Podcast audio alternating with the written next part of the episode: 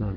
الحمد لله رب العالمين والصلاة والسلام على أشرف الأنبياء والمرسلين نبينا محمد وعلى آله وصحبه أجمعين. نعم. قال الإمام البخاري رحمه الله تعالى باب قول الله تعالى واتخذوا من مقام إبراهيم مصلى. حدثنا الحميدي قال حدثنا سفيان قال حدثنا عمرو بن دينار قال سألنا ابن عمر رضي الله تعالى عنهما عن رجل طاف بالبيت للعمرة ولم يطف بين الصفا والمروة أيأتي امرأته؟ فقال سألنا. قال سألنا ابن عمر رضي الله تعالى عنهما عن رجل طاف بالبيت للعمرة ولم يطف بين الصفا والمروة أيأتي امرأته؟ أيأتي امرأته؟ فقال قدم النبي صلى الله عليه وسلم فطاف بالبيت سبعا وصلى خلف المقام ركعتين وطاف بين الصفا والمروة وقد كان لكم في رسول الله أسوة حسنة. وسألنا جابر بن عبد الله رضي الله تعالى عنهما فقال لا يقربنها حتى يطوف بين الصفا والمروة. نعم. حتى يحل يعني حتى يطوف من عمرته وحتى يقصر أو يحلق نعم. حدثنا مسدد قال حدثنا يحيى عن سيف يعني ابن سليمان قال سمعت مجاهدا قال أتى ابن عمر؟ أتي ابن عمر؟ فقيل له هذا رسول الله صلى الله عليه وسلم دخل الكعبة. فقال ابن عمر رضي الله تعالى عنهما فأقبلت والنبي صلى الله عليه وسلم قد خرج وأجد بلالا رضي الله تعالى عنه قائما بين البابين. فسألت بلالا فقلت أصلى النبي صلى الله عليه وسلم في الكعبة؟ قال نعم ركعتين بين الساريتين اللتين على يساره إذا دخلت. ثم خرج فصلى في وجه الكعبة ركعتين. وهذا يدل على شرعية دخول الكعبة الصلاة فيها. وجاء في حديث عباس التكبير في نواحيها. كل ذلك مشروع كما فعله النبي صلى الله عليه وسلم. إذا تيسر ذلك من دون مشقة فإن يتيسر فلا فلا حاجة إلى ذلك. ولهذا لم يدخلها إلا مرة واحدة. ثم ترك ذلك لئلا يشق على أمته. دخل عام الفتح فقط. ولم يدخلها عام عمرة القضاء ولا في حجة الوداع كل ذلك لئلا يشق على أمته. فدخولها إن تيسر بدون مشقة فلا بأس وإلا فلا لزوم نعم. صلى الله عليه وسلم. الحجر منها الحجر من البيت. إذا صلى فيه كأنما صلى في الحجر. قال يا رسول الله إذا لي أن أدخل الكعبة قال صلي في الحجر فإنه من البيت.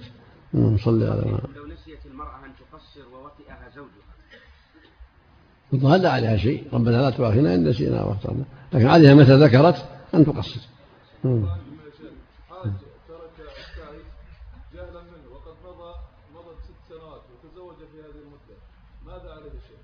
حج ولا ولا عمرة؟ نعم لا حج الحج ولا حج بعدها ولا اعتمر ولا شيء.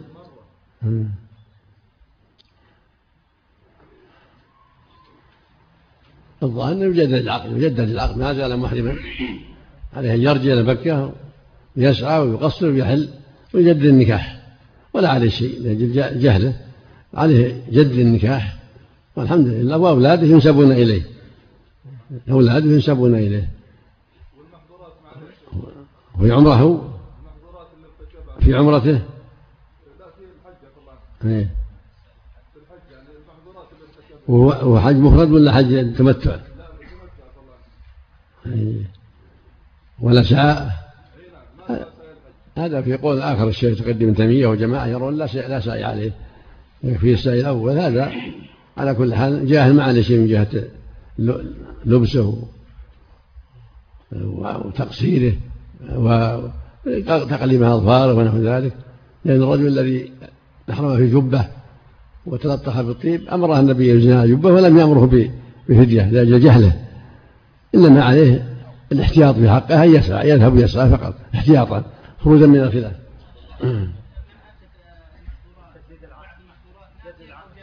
إذا جد العقد يكون احتياطا أحسن خروجا من خلاف الجمهور نعم. أنه بعد بعد الطواف ولكن بعد ما سعى سعي الحج. على سؤال ما سعى وسعي الحج في حق المتمتع في خلاف جماعة يقولون يكفي السعي الأول ولكن الصواب لا بد من السعي. المتمتع عليه سعيان. فهذا يرجع إلى مكة ويسعى سعي الحج وإذا جدد النكاح يكون احتياطا. هذا حسن إن شاء الله. نعم. عليه شيء نعم. نعم نعم. حدثنا إسحاق بن نصر قال حدثنا عبد الرزاق أخبرنا ابن جريج عن عطاء قال سمعت ابن عباس رضي الله تعالى عنهما قال لما دخل النبي صلى الله عليه وسلم البيت دعا في نواحيه كلها ولم يصلي ولم يصلي حتى خرج منه فلما خرج ركع, ركع ركعتين في قبل الكعبة وقال هذه القبلة. هذا اللي قال ابن عباس يخفي عليه ما ذكره بلال من الصلاة.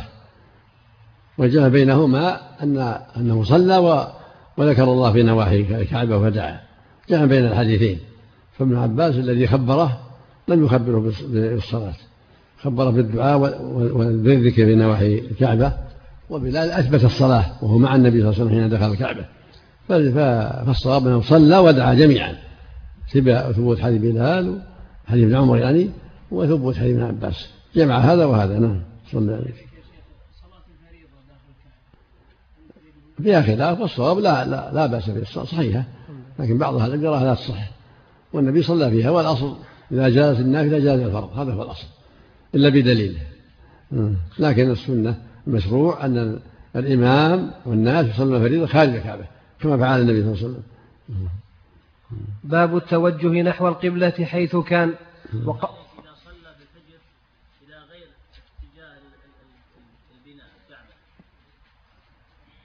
الذي ينبغي أن يصلي اتجاه الكعبة كما كان الناس يصلون اتجاه الكعبة القائمة. لا إلى الهواء. صلي إلى جهة الكعبة القائمة. نعم. باب التوجه نحو القبلة حيث كان. وقال أبو هريرة رضي الله تعالى عنه قال النبي صلى الله عليه وسلم استقبل القبلة وكبر. حدثنا عبد الله بن رجاء قال حدثنا إسرائيل عن أبي إسحاق عن البراء بن عازب رضي الله تعالى عنهما قال كان رسول الله صلى الله عليه وسلم صلى نحو بيت المقدس ستة عشر أو سبعة عشر شهرا وكان رسول الله صلى الله عليه وسلم يحب أن يوجه إلى الكعبة فأنزل الله قد نرى تقلب وجهك في السماء. فتوجه نحو الكعبة وقال السفهاء من الناس وهم اليهود ما ولاهم عن قبلتهم التي كانوا عليها. قل لله المشرق والمغرب يهدي من يشاء إلى صراط مستقيم. فصلى مع النبي صلى الله عليه وسلم رجل ثم خرج بعدما صلى فمر على قوم من الأنصار في صلاة العصر نحو بيت المقدس فقال هو يشهد أنه صلى مع رسول الله صلى الله عليه وسلم وأنه توجه نحو الكعبة فتحرف القوم حتى توجهوا نحو الكعبة. اللهم صل نعم حدثنا مسلم قال حدثنا هشام قال حدثنا يحيى بن أبي كثير عن محمد بن عبد الرحمن عن جابر رضي الله تعالى عنه قال كان رسول الله صلى الله عليه وسلم يصلي على راحلته حيث توجهت فإذا أراد الفريضة نزل فاستقبل القبلة. وهذا هو المشروع. النافلة لا بأس. يصلي حيث كان وجهه. السيارة والطائرة المطية. أما في الفريضة ينزل يصلي إلى غير الكعبة كما كان النبي صلى الله عليه وسلم لكن إذا اضطر إلى الصلاة في الطائرة أو في الباخرة يستقبل القبلة. إذا كانت فريضة يدور مع السفينة أو يدور مع الطائرة إلى القبلة في الفريضة أما النافلة فإلى جهة سيره كما فعله النبي صلى الله عليه وسلم. نعم؟ نعم الحكم واحد.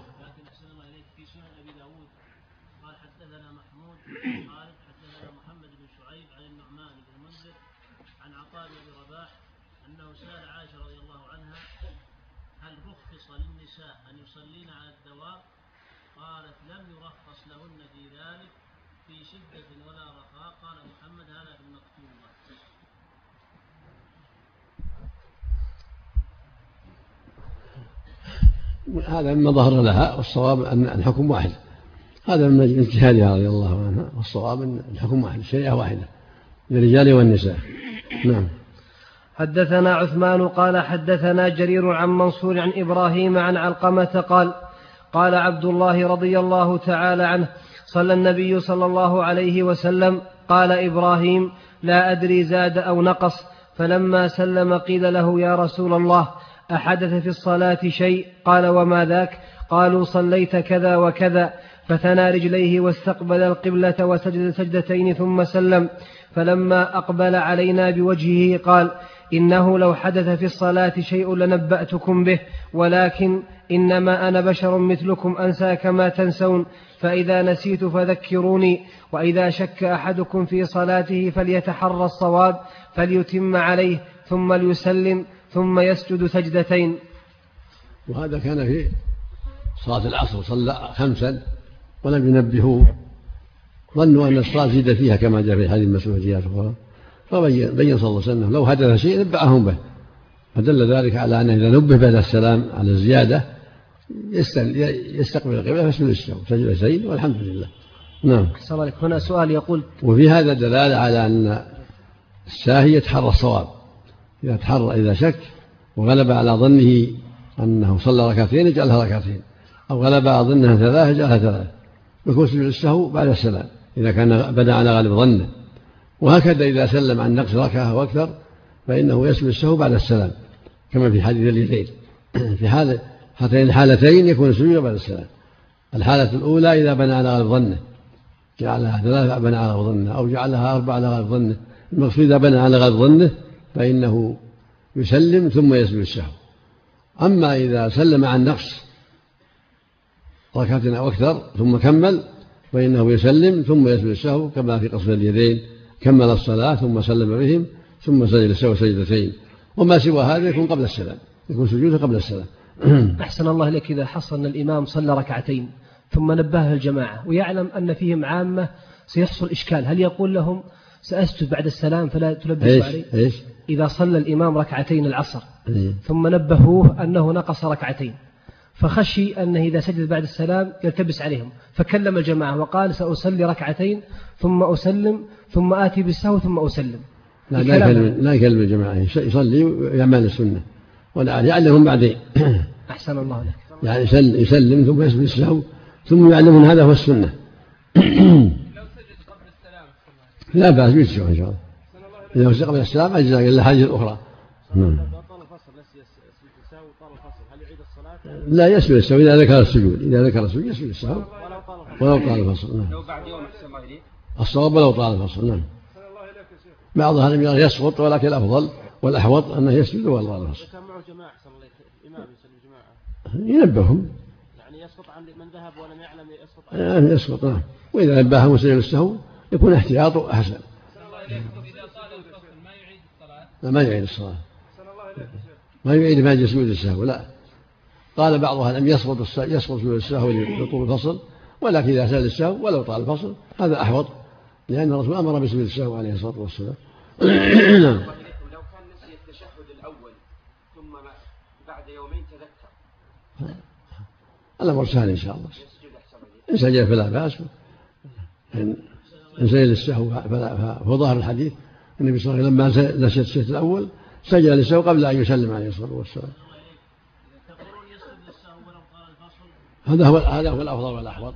بعض أهل العلم يرى أنه يسجد اذا يسقط اذا طال الفصل.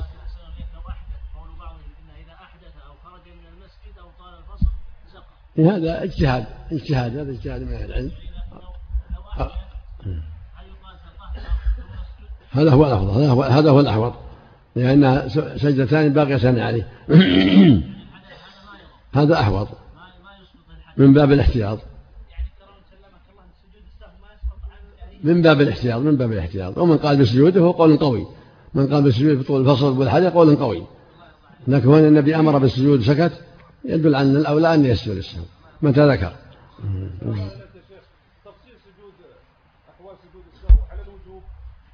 على الأفضلية. ولو سجد قبل السلام أو بعد السلام أجزاء فيها كلها الحمد لله. لا قبل السلام أو بعد السلام في جميع الصور أجزاء والحمد لله. نعم.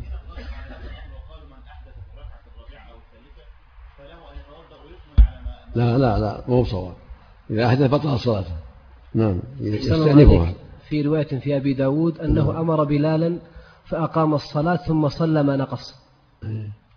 مشهور عن نعم صلى الله عليه وسلم أنه كبر من غير إقامة نعم. ولو صحت هذه الرواية تكون شاذة؟ محل نظر. الأقرب والله أنها ما هي صحيحة. أحسن الله. أنها شاذة عن بعض الرواة نعم. هنا سؤال يقول يا شيخ تسمية البنت بإيمان وببشرى وبآلاء؟ ما أعلم في شيء إن شاء الله. بشرى أو آلاء أو إمام ما أعلم فيها شيء نعم. وسؤال آخر يقول الدم الذي يسبق السقط بأسبوع نعم. هل السقط إذا سقط من بطن أمه وسبقه دم بأسبوع هل له حكم النف- النفاس؟ إيش؟ يقول الدم الذي يسبق, يسبق السقط بأسبوع. لا لا لا ليس هذا حول النفاس. دم فساد هذا. إلا اللي مع الطلق الدم اللي مع الطلق فقط. أحسن الله باب ما جاء في القبلة ومن لا يرى الإعادة على من سهى فصلى إلى غير القبلة. باب. باب ما جاء في القبلة ومن لا يرى الإعادة